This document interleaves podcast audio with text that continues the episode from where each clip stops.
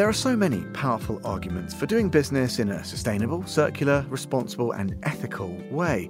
It's no longer an opt in for better businesses. Consumers are voting with their feet and their pocketbooks. That being so, there are incredible opportunities for smart entrepreneurs who can demonstrate that they offer products, services, and experiences that deliver to the new standard. Robust and responsible supply chains, proper provenance of materials, sustainable manufacture, values led leadership you name it, discriminating consumers want to know you're doing it. Today, we're hearing from two exceptional businesses run by female entrepreneurs who've both created such brands. Sian Fernandez Wong is the co founder of Cocoon, the UK's first luxury bag rental service.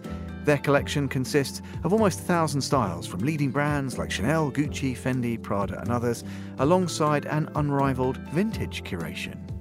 Whitney Francis Falk is the founder and CEO of New York based ZZ Driggs, a brand that offers fine furniture on demand, making it easy and affordable for consumers and businesses to rent or buy, or both. All the pieces are created by independent designers. It's a pleasure to welcome Sian and Whitney to the programme. You're listening to The Entrepreneurs with me, Tom Edwards.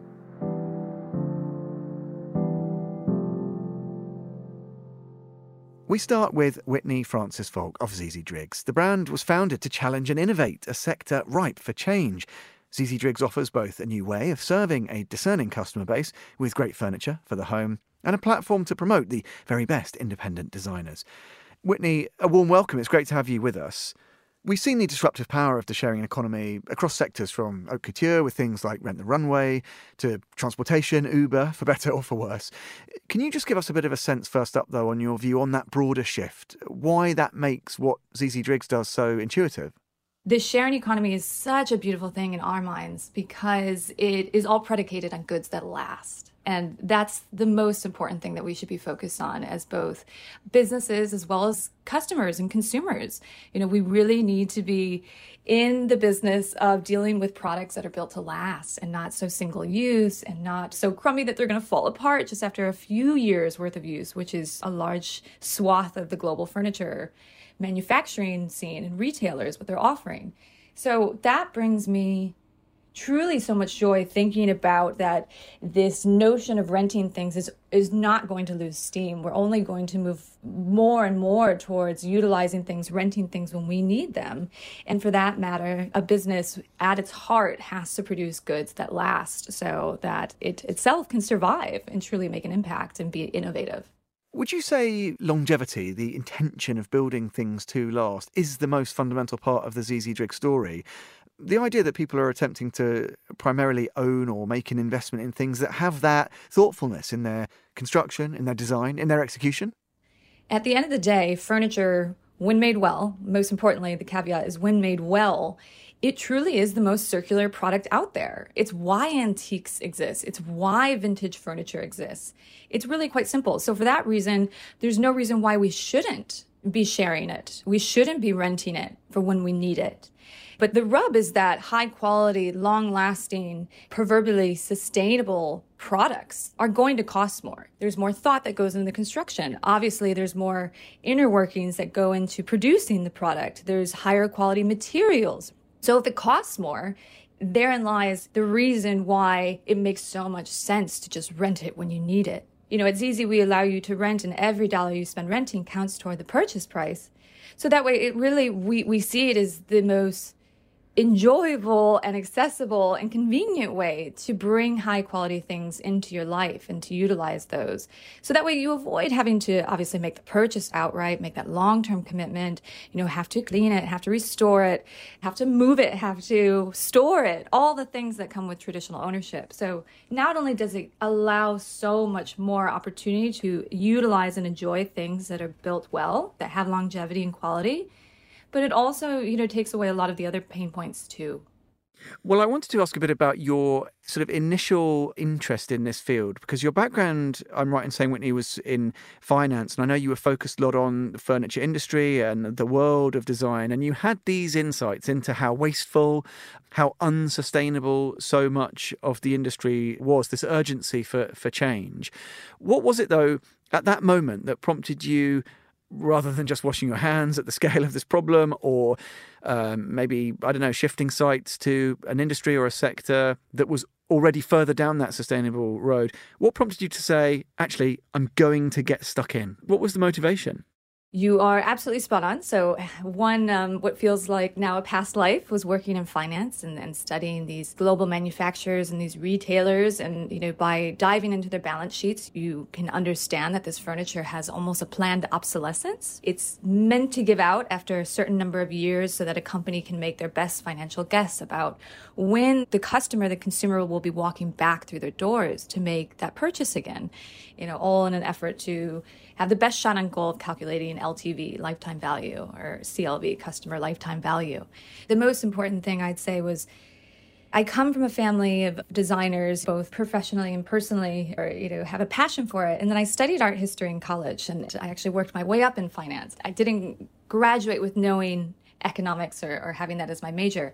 But why I bring that up is because on nights and weekends, I just loved creating space and I would, you know, put a fair amount of effort into my own apartment, however small it was here in New York City.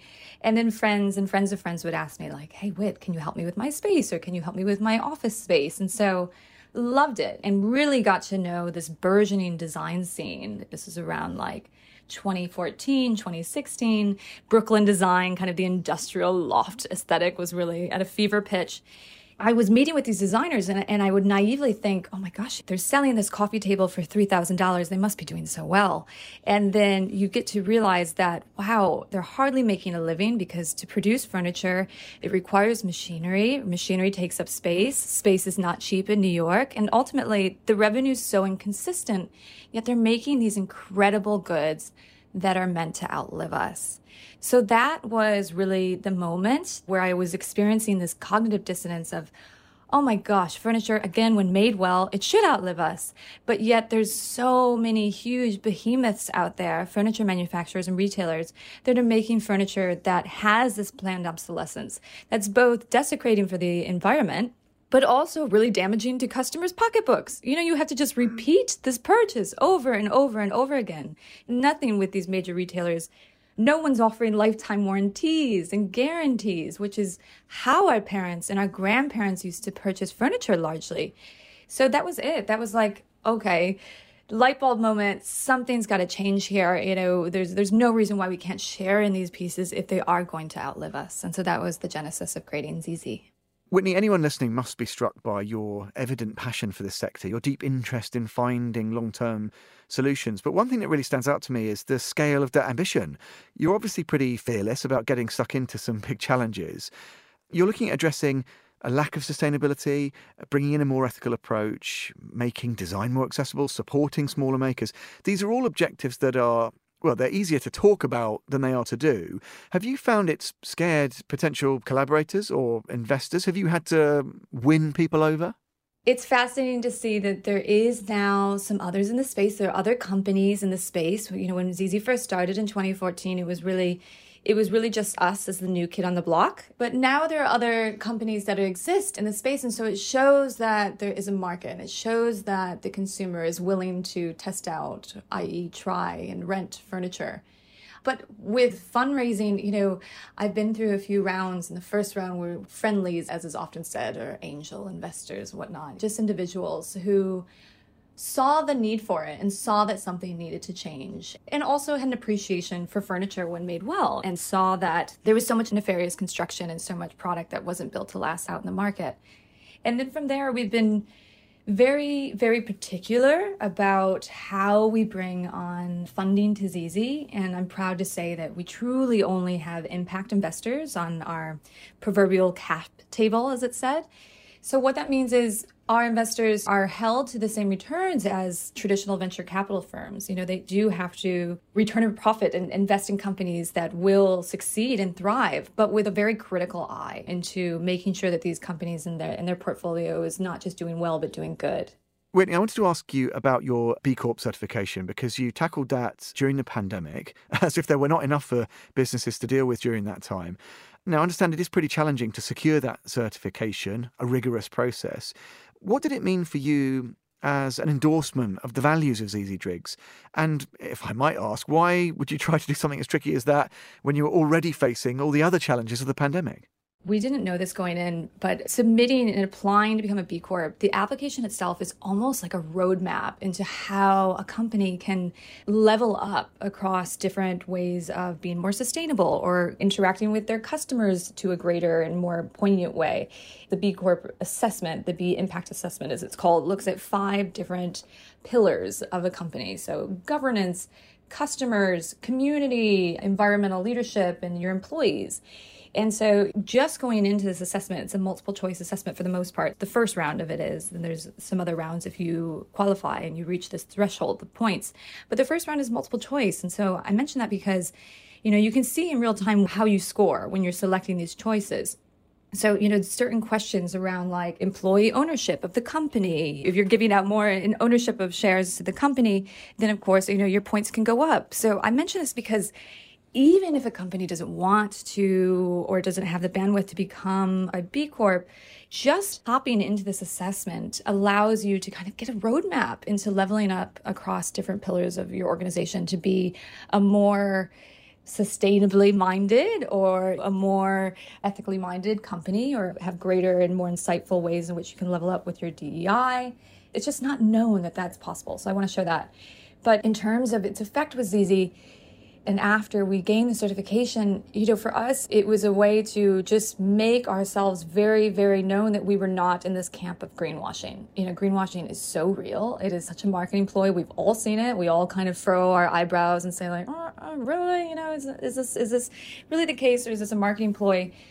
We know that we bring on furniture that's meant to last a minimum of 50 years. We have an application. We go through a thorough vetting process with every designer that we bring on board and every piece of furniture we bring on board. We are making a financial commitment to longevity and to quality furniture and to the designers that we feature and bring onto the platform. So we wanted this certification to show that we are committed and you know we're not just talking the talk but we're walking the walk it was incredible to gain that certification just to show that this is not all about the bottom line, but in order to do well, we have to do good too. And in the greatest climate crisis and existential crisis that we're all experiencing, it was so important to us to make it known that we cared. You seem to bring that same sense of purpose to how you run the show in terms of the internal culture in ZZ Driggs, implementing the same kind of values inclusivity, supporting your staff. Do you think it's possible as a good entrepreneur running a great business not to do that? To what degree do you think the internal workings of your operation have to match the outward facing part of the business? Is that just a no brainer now? We had a little mini epiphany, if you will, where we realized like sustainability is not only external, aka attributed to the products that we offer, but it has to be internal too. So, what do I mean by that? Well, it relates to your employees and your workforce. We've seen how impactful the great resignation is with different businesses. It takes a lot to, to find employees, to interview employees, to onboard employees. It's an expensive endeavor. It takes a lot of time from your already in place team. Why I bring that up is because we're all realizing like we need to take care of our people. We need to make sure that they're feeling safe and happy and seen and appreciated in order to help the business grow and in order to accommodate the business needs in the long run so that everyone wins. And so, what does that look like? So, for us, another learning from B Corp, you know, doing the B impact assessment was doing anonymous surveys. Every quarter, we do an anonymous feedback survey. Every quarter, we do as simple as it's called the quarterly people happiness survey. Every quarter, we're just always checking in with our team. And, and that's just part of it. You know, beyond that, it's simple things like offering more time off. Like every month, we as a whole team, we take a JDO, which stands for a joint day off. So every month, we get at least one three day weekend. We all take the day off. And so that way you don't return to work, you know, when you you take a day off and you return to work and maybe you've got like a whole stack of emails that you have to catch up on or like Slack conversations that you have to get up to speed on. So we do that in order to just allow for that breather and we come back without that anxiety of having to catch up on work. Every month, a three day weekend. If there's a holiday that allows a three day weekend, then great. We get two three day weekends a month. And then we also have two week long JWOs, joint weeks off as a team. And then beyond that, you know, we beyond that, you know, it's I have to say like a lot of these things are truly what like I would wish and want. Coming out of finance where it was like 16, 18, sometimes 20 hour days, I just made a commitment to myself like I never want to experience that lifestyle again. My work even I think suffered from it. You know, you you as a human, you as a human brain can only can only give out a quota of a certain number of hours of quality work. So we do have to shut off, you know, to give ourselves a breather. So what does that mean? That means after 6 p.m., we turn off our communications. You know, some people like to work in the evenings, fine, but we really, really try to encourage and monitor that it's no more than an eight hour day, of course, with breaks in between. There's no communications on the weekends. It's really just taking care of our team so that everyone can have that work life balance if anybody goes on to your website, Whitney, they'll no doubt be unable to tear themselves away from the stars of the show, the pieces. I don't want to go through the whole conversation with you and not bring up that aspect, your obvious passion for great furniture, for wonderful design. One of the things I think that ZZ does cleverly is introduce contemporary pieces and older things with a more interesting provenance. What's that process like? Tell us a bit about the, the products themselves. We offer both contemporary and, as we call it, collectible products. So, contemporary are made by independent emerging designers, and then the collectible products are antiques and vintage items. So, we work with a handful of dealers and suppliers of these pieces that have their pulse on the uh, global antique market, if you will. I'm a bit furniture obsessed. Like, furniture designers are my rock stars, and I love furniture because I think it's such an artifact of history. You know, it's such a conduit of history, and it's very it's like utilitarian art, as we say at ZZ, and it's really uniting. With the collectible pieces, with the antique and vintage, you know, it's it's so fascinating because one thing that we do, and I wish we could devote even endless time to, is researching these pieces. So it's so important because a lot of antiques, it's just verbal history. You're very lucky if you can find anything that's written down about it, you know, or maybe it might come with an even heftier price tag. So it's it's important for us to capture that that oral history and make sure that we share that because that's how it gets passed on. It's such a beautiful thing because they are such conduits of story and of narrative and we get to utilize them at the same time. It's an amazing journey over only what 7 or 8 years. You've had so many achievements. You keep racking up the accomplishments. I wonder strategically, structurally, what's next to look forward to? We see all the problem and pain points with the supply chain, of course, don't we all? One silver lining of this all is that, you know, with ZZ, we work with local designers, we work with American designers and American and North American manufacturers.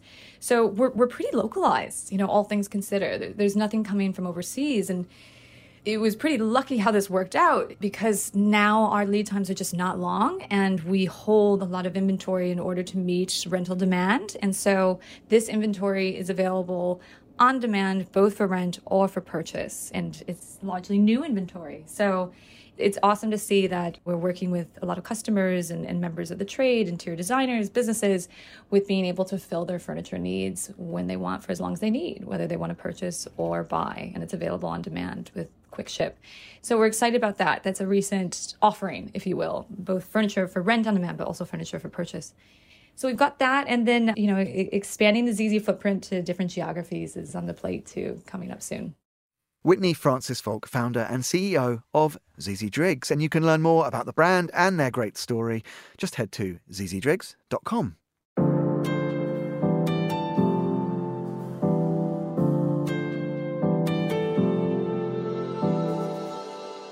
Next up, we're welcoming Sian Fernandez Wong, who founded the innovative membership service for luxury handbags, Cocoon, alongside her co founder, Matt, in 2019. Cocoon's committed to the promotion of circular fashion with more choice, less waste, and proper sustainability. Sian, welcome. Great to have you with us on the programme. We'll talk more about Cocoon in a second, but first up, just give us a little bit of your personal origin story, if you like. How did you get to be where we find you today, Sian? I have spent the majority of my career in luxury and certainly very much in digital. I did nearly seven years at the Net-a-Porter Group, joining them in 2009. And then I joined Vestiaire Collective, where I was Vice President of Europe. And then after spending most of my time on the Eurostar, loved the role, loved the company, but just the travel was super difficult. It just became unsustainable in that way. And so I was looking for a role in London and trying to figure out what I wanted to do. Did I want to start my own thing? Did I want to go join a new business? Spent quite a bit of time soul searching in terms of how I could bring my passions as well as what I'd enjoyed doing, which is essentially building businesses within the fashion tech space. And so where I could bring that all together and, and do something new. And so Cocoon I knew sustainability was a thread that needed to run very deeply in whichever I did next. I had done quite a lot of research into rental and what that looked like in terms of the fashion space and I'd looked into it and, and you know understood the pros and cons of the pre-owned space and what that was looking like. And so it was fairly serendipitous being introduced to Matt. We had a few connections within my co-founder and a few connections within the fashion industry. He'd originally thought handbags would be a great idea. So he was kicking that idea about. And so when we were introduced and we were talking through things, and, and he was like, I think handbags could be a great category. And I went away and I did some research and ran the numbers and looked into it. Essentially, I went and I built a P&L and thought, I need to figure out how this is going to work because there are so many questions that I have. And I came back and I went, okay, well, I've built built a P&L and like a business plan and what I think it could look like. And it fell together fairly naturally from there. So there was a certain amount of luck that was involved in us meeting and being put together because we knew quite a lot of the same people and, and we live in similar neighborhoods and we've sort of possibly even been in the same building at the same time together when I was at Net-a-Porter. However, this was the first time us coming together in that way. And so I officially started working on the business in August 2019. And so we'd had a bit of a beta version launched, and very much the view was to get the business ready for an official launch and what that looked like. And obviously, going live late November 2019, three months before a global pandemic, when your business is really about people being social and leaving the house to a certain extent. And it's because it's a very immediate business. It's not like you're buying something that you will wear in six months' time. It's very much about the here and now. And when people aren't leaving their house, it means, you know, it can be a very scary time. I was very grateful at that point to not be doing party dresses. yeah, I think that's that's definitely a, a, a, sector a sector advantage. Yeah. So look, let's talk a little bit then about what Cocoon does and some of the kind of fundamentals. You've underscored mm. already that sustainability was key. Yeah. Cocoon, it does sustainable, it does circular, yeah. it does a democratizing job. It's about accessibility as well, along with all the things that we know and, and, love about luxury brands, indulgence, all the rest of it. What are the, maybe the one or two of the key things alongside the sustainability? Is it the fact that you can open up that newness, that excitement so, to a demographic that wouldn't otherwise experience? Yeah, so there's a few things in that. And for me personally, I love taking a thread of a zeitgeist and a niche and a desire and building it into something and going, can we change attitudes and can we change opinions and can we make something that is new and build that into what people are doing in the everyday? So for me, it's really around how do we build a business. And what Cocoon does is enable circularity because we have three real focuses and it enables a circular motion in terms of accessing luxury. And that's important for a couple of different reasons. One, the desire for newness is not going away anytime soon. You know, I think part of what makes fashion so exciting is that newness is that beautiful thing and that shiny, bright gorgeousness. And so the desire for that is not going away, but it's also at the same time the conflict that we have with that is that it can promote a very unsustainable way of consuming. And so, how do you try and meet those two things together? And so, with that, that's one of the biggest things that Cocoon allows for is that you can tap into that desire for newness without necessarily the guilt that comes along with being able to do it. Because ultimately, most people don't have an unlimited bank balance. They would prefer to have something that's luxury, that's well made, that does a better job in terms of sustainability just by the fact that it has been handcrafted and there's a better focus on quality and materials. So you've got that side of it. You're extending the wear of an item, you're making sure that it's in use for a longer period of time. So that's what's really important to me is around how we can develop that mindfulness, that really considered approach to what you consume and when. And if it means that rather than going into a high street or a fast fashion store and buying a handbag that's going to look great for a week or a month, and then it's going to be discarded, rather than allowing the customer to do that, but giving them far better alternatives, that to me is a really positive, that's a win. And so that really also drives the ideology behind the business too. Well, let me ask you about this sort of sharing. I don't mean so mm. much the sort of sharing economy. I mean the actual, the physical sharing. Handbags sort of deeply personal. It's funny. I was chatting to some colleagues, and they said, you know, if somebody says to you, "Oh, I have a lipstick," or "I have one in my handbag," I would never. You'd never go for a. You'd never go for a no. rummage. You would always pass the bag. It, feels like an extension of someone's personal yes. space. It's very. There's a real intimacy actually to which I think is really interesting.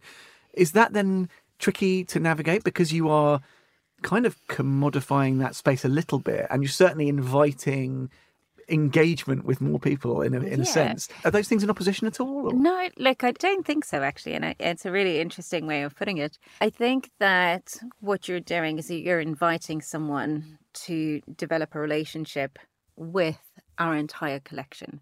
So they feel as though all of the bags in our collection are part of their wardrobe. And so, for that period of time when they do access the bag, they're able to use it or not. And then they return it to us and, and hopefully take the lipstick out before they do.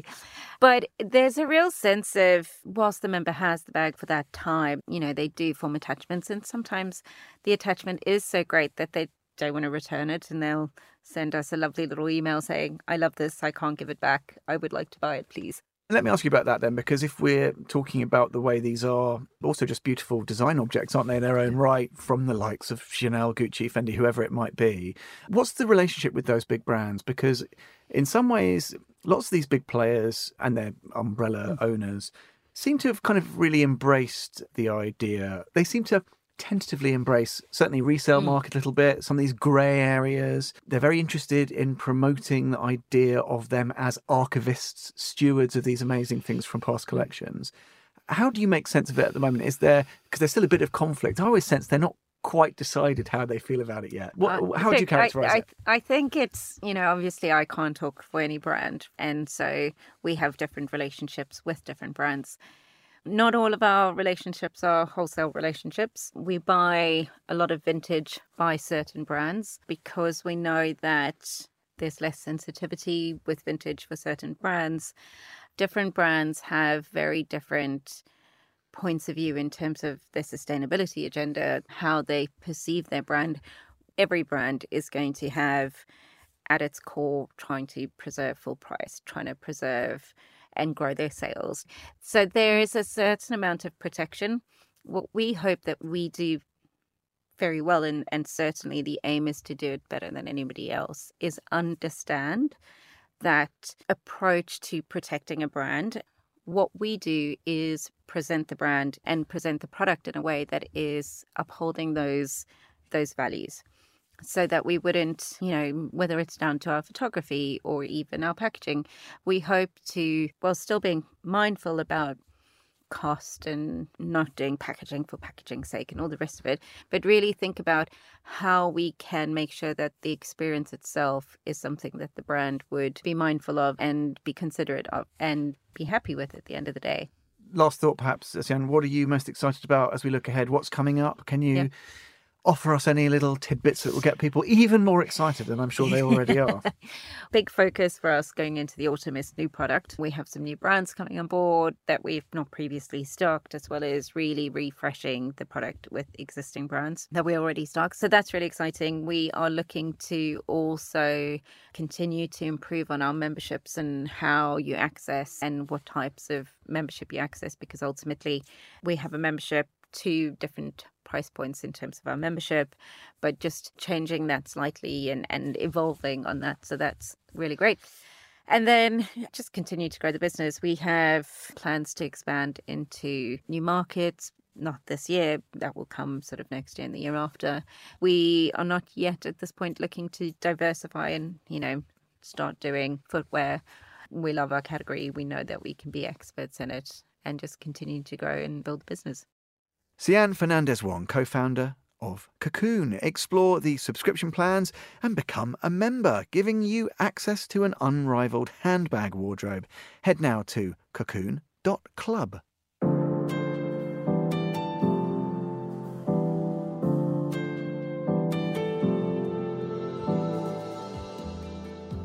That's all for this week. The programme was mixed and edited by Jack Dewars with help from Laura Kramer. My thanks to them both this week. And of course, thanks once again to all of the crew at ZZ Driggs and Cocoon. You can listen again and find out more about the entrepreneurs at monocle.com or follow us and catch up with the rich archive via your preferred podcast platform. I'm Tom Edwards. Goodbye, and thanks for listening to The Entrepreneurs.